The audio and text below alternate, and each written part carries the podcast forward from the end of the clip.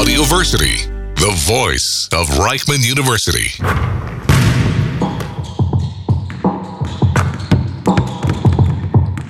The Baseline Stories from the Court with Jonathan Rears and Meir Cohen. Welcome back to the Baseline. We've got episode six here today. Uh, we've got an amazing guest with us live on Zoom. We're here with Tamir Goodman. So, for those who don't know, uh, Tamir is uh, an accomplished basketball player who started playing basketball in Maryland. Um, at a point, was ranked top 25 players in the entire country. Um, you know, hopefully, you've all heard the tagline, "The Jewish Jordan," that we have for uh, for Tamir. Um, you know, you had a lot of opportunities after your high school ball, an opportunity to play at University of Maryland, um, which you know I, you ultimately turned down. A lot of uh, to do with religious purposes in terms of you want to keep Shabbat. You played a little bit at Towson University, um, and then you came to Israel to play in 2002. Uh, you played for a bunch of teams, including uh, the IDF, which is which is interesting, a bit of a twist, which is really cool. And you've been a lot of experience, and you've uh, just battled through a lot in your in your basketball career. And we were really really excited to do this interview with you. Our goal as a podcast is you know just bring a little bit of life to the to the basketball scene here in Israel for Americans who like to get into it, whether it's the Israeli league, whether it's interviewing players uh, like you who have amazing careers. So, first of all, again, just thank you very much. You have an impressive resume, and we're, we're just happy to have you on the show. Really today. appreciate it. Uh, thank you, guys. Thanks uh, for thinking of me and um, call a kavod on your initiative here. thank you, thank you. Thank you very much. So, you know, we're just gonna get really quick started into it with the the million dollar question that I'm sure you've you've answered a hundred thousand times, but uh, just for us, like sprinkle a little magic on it for us one more time. So, obviously, we both know we both have our experiences playing high school basketball, but a little different for you, kind of turning into a bit of a sensation. Obviously, you you you managed to achieve that Jewish Jordan status, but I just want a little bit to just to start um, just to get a little bit of a, into your career and into your life as a, as a kid. How are you able to, you know, take that attention and take that power that you've got with that name on the court, and how are you able to fuel it into uh, powering your play and really just motivating yourself to the, be the best basketball player you could be? Well, I fell in love with the game when I was nine years old. And I looked at my hands one day in the backyard while I was training, and I said, I want to show the world that I could get a Division One scholarship without playing on Shabbat, and a professional basketball contract without playing on Shabbat. So from day one, it really wasn't about me; it was about a mission. It wasn't just about me; it was about doing it for something bigger than myself, and that gave me a lot of extra motivation. I played varsity in seventh grade um, for my local high school team, wow. um, and I started in eighth grade. But then towards the end of eighth grade, the rabbi of the school that I was going to, one of the rabbis was like, "Look, you know, you're really how are you really like really what are you going to accomplish with basketball? Like it's not really going to be possible with Shabbat and everything. So maybe you should stop playing." So he's like, "Maybe Hashem doesn't want you to play basketball." So I listened to him and I stopped playing basketball in ninth grade, and I went to yeshiva. I went to this yeshiva in Pittsburgh, Chabad yeshiva, kind of like with the idea of you know, giving up on basketball because Hashem doesn't want me to play basketball. And I sit down in the first class, and the rabbi uh, in Chabad they study Torah before they pray. Most schools you just pray right away. Chabad they first they study Torah. So we get in there on the first day, 7:30 in the morning, open up the books, and we're learning this uh, Torah class, and says that like Hashem gives everybody in this world a special mission, and everyone has their own unique talents and blessings, and you try to have to. Our job is to like create a better world, uplift things, uh, create more spirituality through physicality. And everyone has their unique way of doing it. Hashem gives everyone their unique skill set to do that. That's our mission in this world. That's what we're supposed to be doing. So I'm like, well, why am I quitting basketball? So I should, you know, I, ha- I have to play basketball, but I have to play for Hashem. So I called up my mother and I was like, I'm out of here. I want to go back home, play ball, play for Hashem. And she's like, no, you can't. You made a commitment. You got to stay till the end of the year. So stay till the end of the year, and then you can do whatever you want next year. But you made a commitment. So then I called up a little bit later in the year. I called up my coach who raised me, and I was like, "Coach, can I come back to Baltimore and play next year?" He was like, "Look, if you come back, I was. This is before cell phones. I'm on the I'm on the payphone in the yeshiva. Yeah. he's like, he's like, if you come back, um, I'm going to paint your name on the baseline.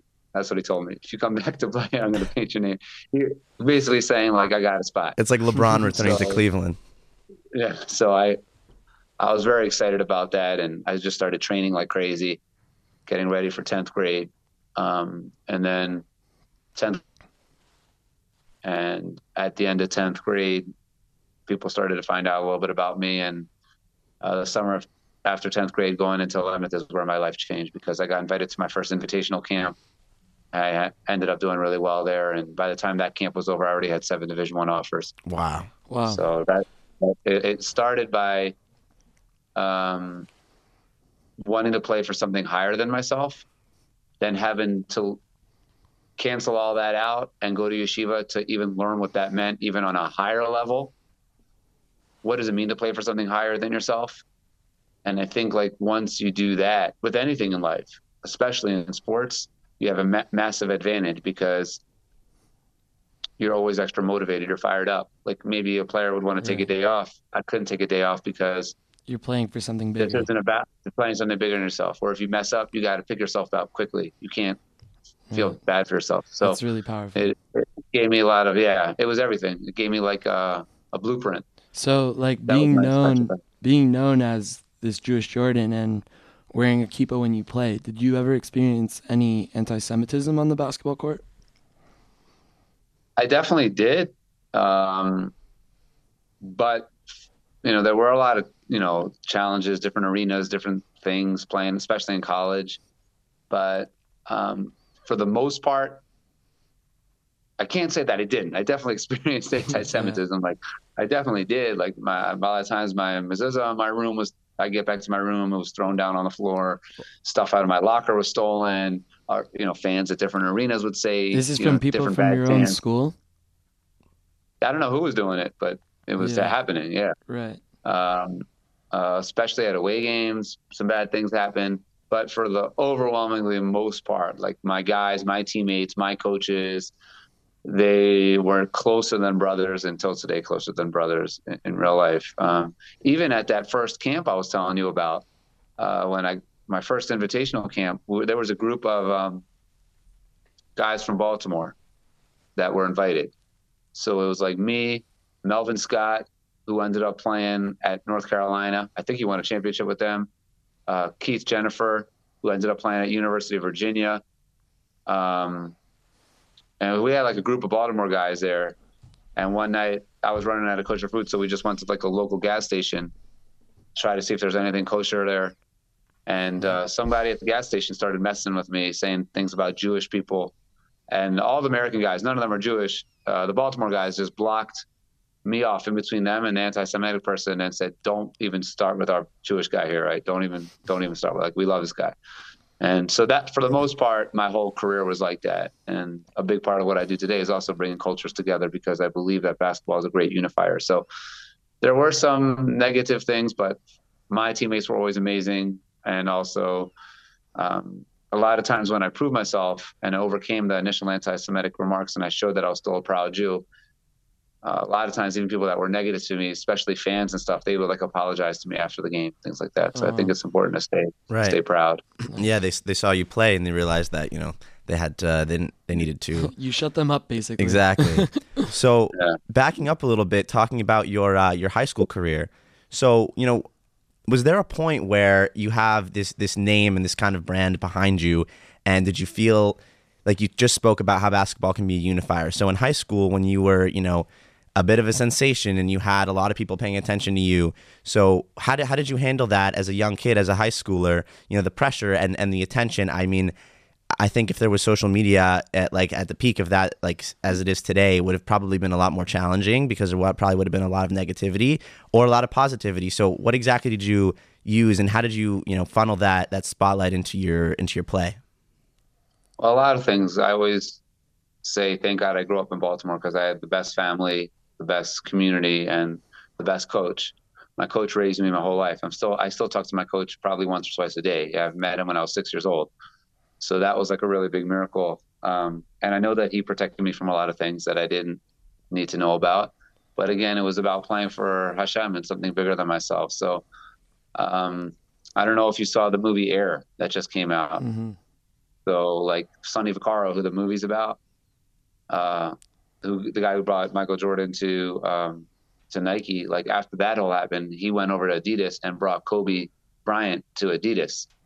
and I actually played for him at his camp uh, during that time period. Oh wow! Um, so I got to experience all that. I played for Nike NBA camp, Nike, Adidas with Sonny Vaccaro. Like I, you know, all, all played against that. You know, all has got to experience it all. Um, but again, because it was never about me, it was always about trying to do something bigger than myself. It allowed me to as much as possible handle the situation. I think pretty well. Um, obviously, oh, you know, made a lot of a lot of challenges too, a lot of mistakes too. But uh, for the most part, um, I think the key was you know trying to play for Hashem. That was right. like the What's it like?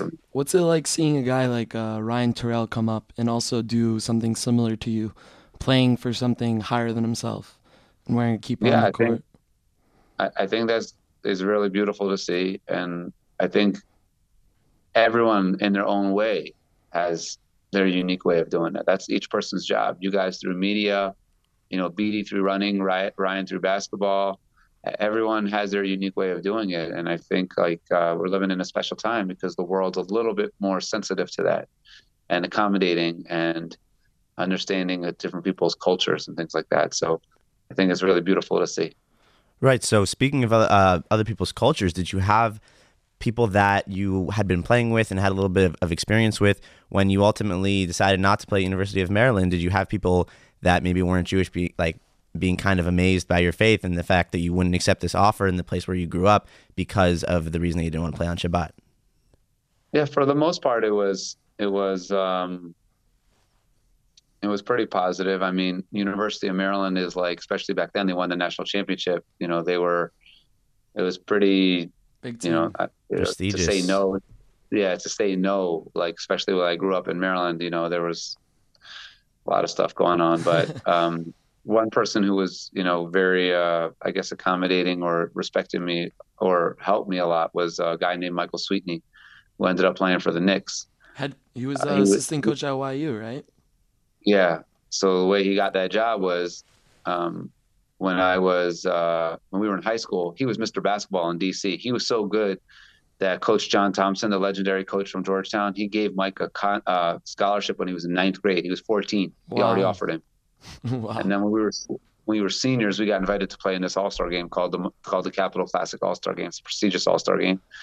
And on the first day of after practice, like they were coach was like partner shoot, and I could see that not everyone wanted to be my partner, really, type of thing. Like because of the Maryland thing and because of who I just was so different and everything was just crazy back then. And Mike was like, "Hey, you could be my partner," and we ended up being uh, partners that day, shooting partners. We trained to get we trained for a week together, and then on the day of the game, we played really well together. I ended up winning the MVP of that game because basically because of him. He would just get the rebound outlet to me, and we were out. And um, uh, we stayed in touch, dear friends, you know, like brothers till today. And then um, when he told me some of the challenges that happened to him after playing in the NBA, and then he went to get into coaching, I was able to connect him with YU, and he's still there. And we're actually speaking tomorrow together on a panel in New York wow. for the Jerusalem, Jerusalem Post conference, and it all all started back in high school. Wow! From that one moment where he was willing drill. to be my shooting partner. Yeah. Wow. Yeah. That's that's really amazing. I mean, that's just very impressive, and the connection that you still have with him is really great. Um, so I was actually when I was going through your career and, and some amazing things that you did and were able to accomplish.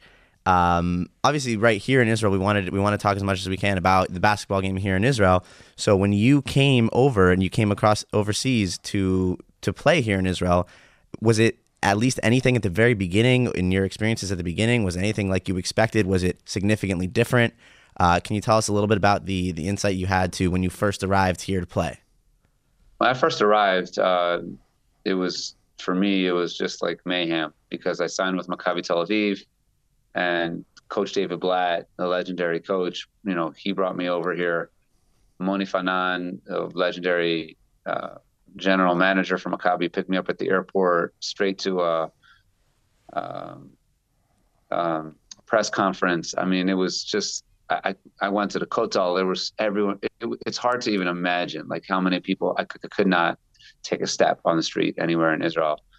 Um, it was I met with the president. It, it, was crazy. It was just so crazy. Um, but for me, like my main thing were like in my contract, I was never going to play on Shabbat, and also I wanted to live with my grandmother, who was a Holocaust survivor. She was like my hero. She lived in Herzliya. Wow. So once I got those two things locked down, that I knew I could live with her at her apartment and knew that I would not have to play on Shabbat and I'd be playing professional basketball in Israel. It was it was great. Um, another big, you know, takeaway for me is now I see there's like more Americans that come to play in Israel, Jewish Americans, and it's more of an option now for people, which is great to see. When I got here, I don't think there was one other one in the league at the time wow. when I first got here. So Tal Brody, who was the legendary right. first I guess, American to come over. He, my first year in Israel, he invited me over to light Hanukkah candles at his house.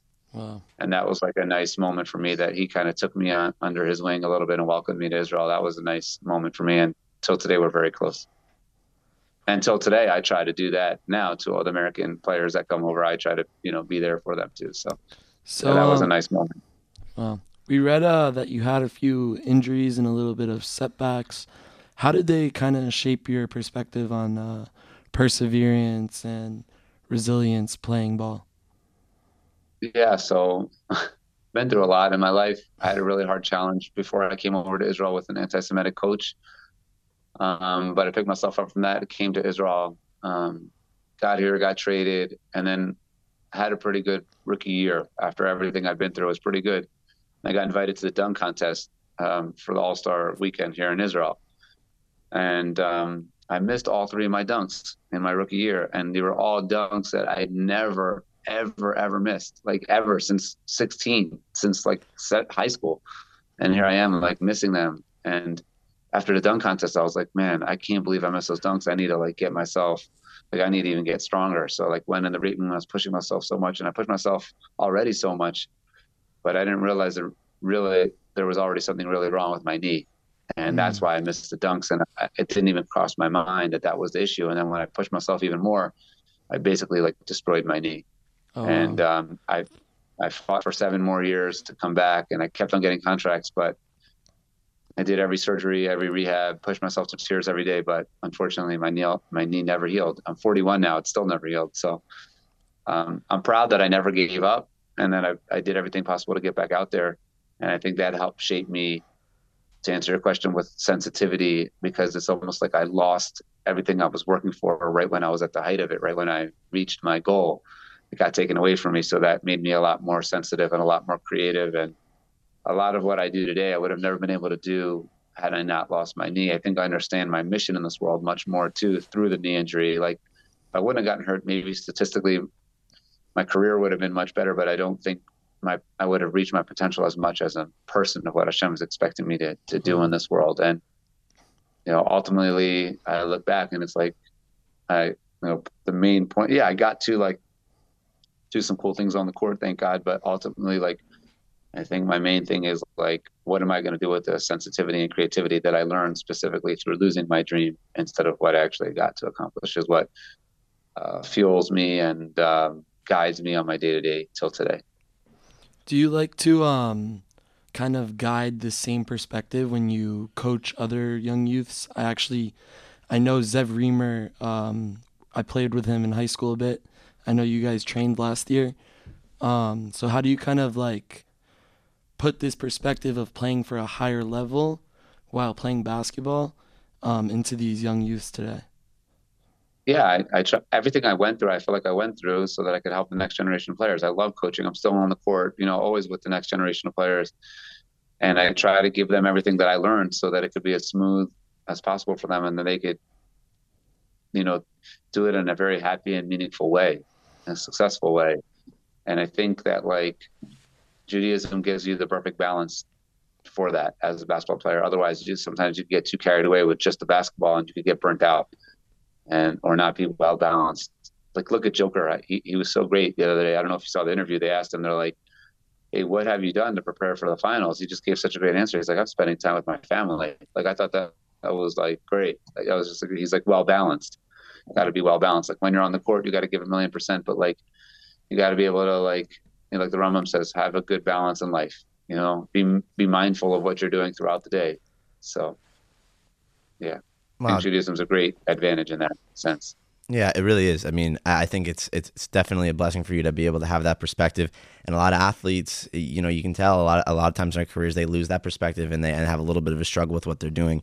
And for you to, you know, for you to acknowledge that, you know, you're playing for Hashem and you're playing for something higher up is, you know, obviously amazing. And the Kiddush Hashem that you made, just as being as, as good of a ball player as you were and, and spreading that as a you know, influencing kids to be better and influencing other people and teaching them about, you know, just Judaism and, and, and your faith as a whole is, is something really cool and was just a, a huge reason why we, we were so excited to get you on. It's, it's just really amazing to see that the impact um, you were able to have uh, worldwide, like here in Israel, a lot of people we talk about just basketball here and basketball in, in, the U.S. And we're able to, thank God, with with this platform, bring as many people as we can to talk about it. And but we also just like to talk about growing the game in Israel in general. Right. So we are, you know, big fans of, of the Winner League here, which is the which is the top league here in Israel. That right, we try to talk to as much players as we can and how the sport is growing in Israel as a whole because we're we're super interested in that and we want to as as you know, as much as we can, we want to be even a little part of, of, a little bit of the excitement of the game here in Israel. So since you came, um, in 2000, you know, two, which is a very long time ago, and how it, it, like has changed the kind of the trajectory of basketball here in Israel. Can I ask you what, what what have you noticed about the basketball culture here that today it, it's everywhere, and you know that Israelis love the game and they love to play it, they love to talk about it. So how have you noticed that the what the attitude towards basketball has changed in the past 20, 20 odd years? Yeah. So uh, when I came over and I initially played here, like my parents and family couldn't even watch a game. Like that's how far back the technology was. Like they had no chance. I would have to either get the VHS and send it to them, or who knows what. Um, like I said, there was barely any Jewish Americans that came over to play or even thought about doing it. And I ultimately played about seven years um, through all the injuries, and I've been front office or involved, you know, at the professional level of, you know, mostly with Hapoel Jerusalem for the last 10 years. I also did about two and a half, three years with Maccabi Haifa back when they uh, were an elite team.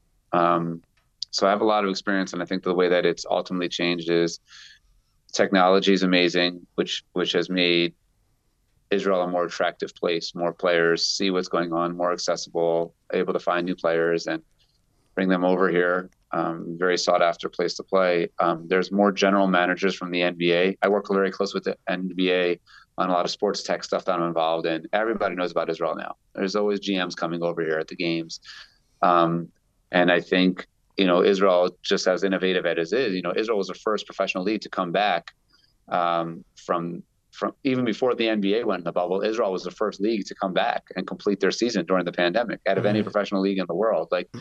Israel is like cutting edge. Israel's a, a, leader in in so many areas for such a small country, and it's also, I think, a leader in, in professional basketball and how to how to run a successful league. I mean, look at the sponsors that are involved at the league now. Look at the people that are buying teams that are involved with teams.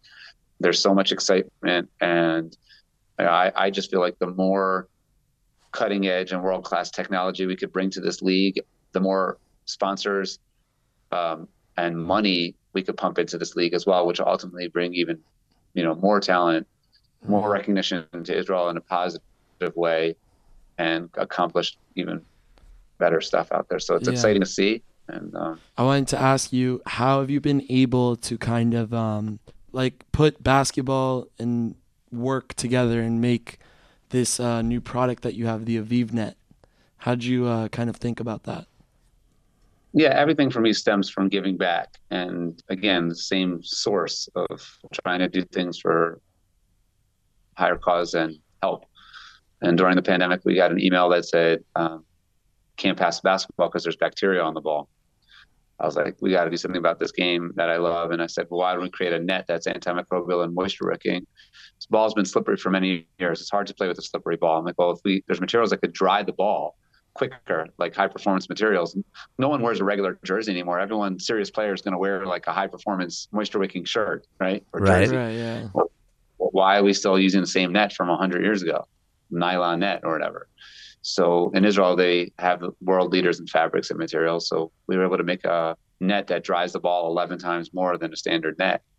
And also, it's made out of antimicrobial materials. Plus, you could advertise on the net or customize the net. So that's been really fun. And again, Israel's the first league in the world to have in-game advertising on the net. Bank Mizrahi was featured on the net in games. And now it's starting to get to leagues outside of Israel. We just in Europe and hopefully and in America now too. So uh, it's it's been great, and it all stems from wanting to help players stay safer and allow them to play better. Um, also work for Fabric, which is a unbelievable fan engagement technology. Uh, we did a lot of great work with the NBA at All Star Weekend, um, awesome. and uh, the last uh, preseason uh, summer league in Vegas. So also just the technology that's helping to bring people together and help and do good things. So it it it all stems from like you know Judaism teaches us like you save one person, you save the whole world. It's not just physically. Like my day to day is just in between. From the second I signed on to here and another to another call, I just to this link that you gave me. Someone from Italy just reached out to me about helping that like my whole, a lot big part of my day is just helping just helping through sports you know that's what it's all about Right. Love We need those nets at our pickup games because we got a lot of sweaty guys and the ball gets very wet. Yeah. So exactly. We'll get some. So obviously, you as as you mentioned, you are amazing at this and, and spreading the message that you want to spread to a lot of basketball players uh, and Jewish players in particular, and just about um, faith and oneness. So let's just get you know the the clip from you. You want to um, obviously bring people together together as much as possible. And then we spoke about here before. We already like went into the the league here in Israel. So we've had a few a few players on, and we've talked to them about what do they find different about the league here in Israel as opposed to you know playing in France or playing in Italy. And a lot of them are mentioning how it's very fam- family oriented here in Israel, and and the the games can they have a lot of you know influence on, on the kids here, and they have a lot of you know experience working with them, and they know that the impact that they're making, even just as players, is amazing and is and is influencing these kids. Right, they feel so, it firsthand. Right, that's a lot of them said that they can really feel the the family impact of playing here in Israel. So you know, as your as your just your message, what would you like to say? You know, to someone who maybe doesn't understand how what we see and like maybe just as fans but as also people who love the game of basketball and want to bring people together you know what's what's just the straight up message that you can that you can put out there just to say here's the game and here's here's how it can bring you together and here's how it can help everybody improve and just you know promote inclusion and, and have everybody have a good time together. Yeah i just i don't know if there's been a platform that's proved itself more than basketball over the years. Um, yesterday on friday before shabbat i did a clinic for special needs kids. It brought the entire community together coaching special needs kids. We, i do clinics around the world for african american and jewish kids it brings kids together and like there's instant results. The kids exchange phone numbers and stay in touch. They would have never been friends or probably never met had it not been for basketball. And Now they have lifelong relationships. Like it, it's a universal game and the holiness. Judaism always tells us look for the holiness behind it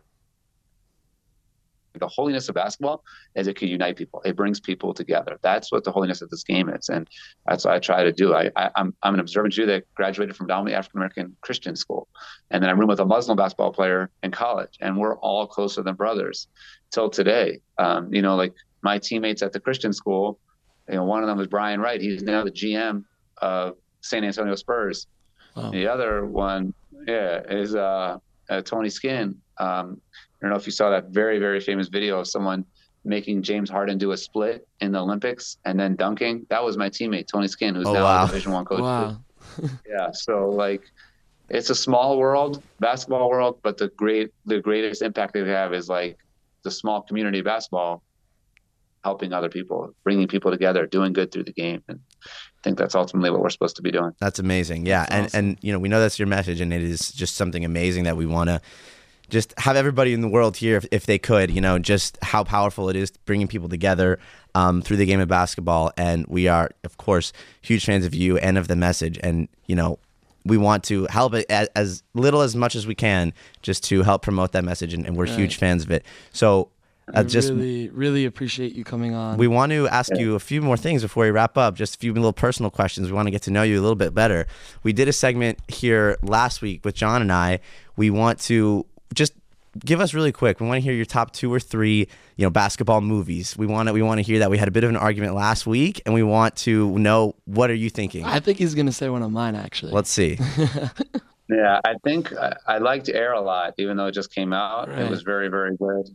Um, uh, I would say my favorite sports movie, and it's not basketball, but sports movie is Rudy, though. Rudy, yeah, Rudy, Rudy's a great movie. movie. Rudy is a movie that like I lived with and I still live with, and kind of like so like felt very close to that story um, in a lot of ways in my own on my own journey. I, I would say Rudy, Wow. and also Air. I think they're similar because it's like the same thing of like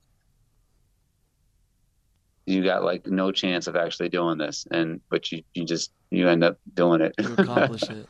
Just kind of like your story, and it it's very Exactly. inspiring. And it's not the first time I heard your story. Actually, I was uh, one of those students that you talked to in my Maimonides back in uh, Boston, Massachusetts. Boston. Nice. Yeah, yeah. So Awesome, yeah. appreciate you for coming there. I appreciate you for coming on. Really loved Thank you, hearing your story. Um, keep inspiring the world, the Jewish world, the whole world, the basketball world. Um, and thank you again. It's uh, Thank you, guys. It was a nice pleasure to talk you. to you. You really are, uh, you know, you're an inspiration to a lot of people. Best luck with your work, guys. Thank Look you forward so to being in much. touch. Thank you very Thank much. you. Enjoy We'll your day. Have a great day. Thank you. You too. Bye bye. Bye. So that was awesome. Uh, we had Tamir on. Um, Air, which was a great movie. Right. I feel like that was the favorite. I was thinking about Rudy actually. My dad actually showed me Rudy. That was his it's a good movie. It's a football movie. movie. football movie. Football yeah, movie. Notre Dame. Yeah. Yeah. We did. What we did not get to Tamir was we wanted to get his finals predictions, which we kind of we missed on that. And we know we ended last episode. We spoke a lot about of playoff talk, but we kind of left off on game, Game six. six. So we want to just add a little bit of this episode at the end. Obviously, we want our listeners to be able to listen to this episode whenever. So we don't want to have too much current day basketball talk. Mm-hmm. But Celtics unfortunately losing game seven, Unfortunately, which was tough for my Betty Tough. Jon over here. I watched the game. Not worth mm. staying up. Brutal. Brutal. Brutal. I was up till like six, seven a.m. and we just couldn't get it. Not very much uh, mercy. Tatum rolled his ankle in the first play. What do you want us to do? It sounds like Our best player, best player. I will say that it doesn't seem like they're being very thoughtful of European fans. You know, you always see they want to grow the game. Yeah, they're having every game at three o'clock in the morning, which is tough. Right. So, real quick, Jon, we're now one game into the, the NBA Finals. We've got Denver up 1-0. Um, I had said last episode, I think Denver in six. What's what's your what's your quick prediction? I still think that the Nuggets are gonna win. Right. I said the Celtics move on, we'll win because I'm a Celtics fan. But now that the Heat won, I say Nuggets in five. All right. Well, we got Nuggets in five, Nuggets in six. Um, They're gonna win at home. we will keep you updated. And what we've another thing we've got you updated on is some great episodes that we have coming next for you. Please stay tuned. Tamir was a great talk. We uh, we just love talking about him and that message that he really His message is so beautiful. He just like playing for something that's bigger than you. It when you're down on yourself, we hear these guys who come from America and they're here alone.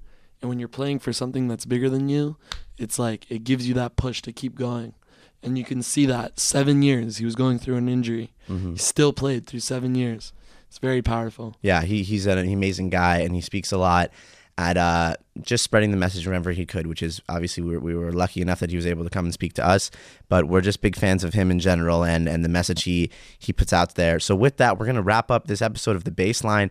This was episode six. Yes, We've got sir. episode seven, eight, nine on the way. Lots of exciting interviews. So, from Audioversity, this is The Baseline. The baseline. We are signing off. Find our podcast on Spotify. Find our podcast on Apple Podcasts. We are there. We are ready. We are going to pump out some great content with you guys. Yes, Stay sir. tuned to our socials. We appreciate you all for listening, and uh, we'll catch you on the flip.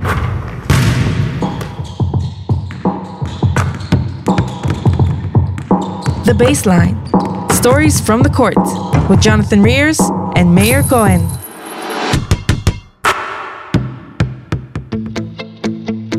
All our shows and podcasts available online on our website and on all podcast platforms. Search Audioversity.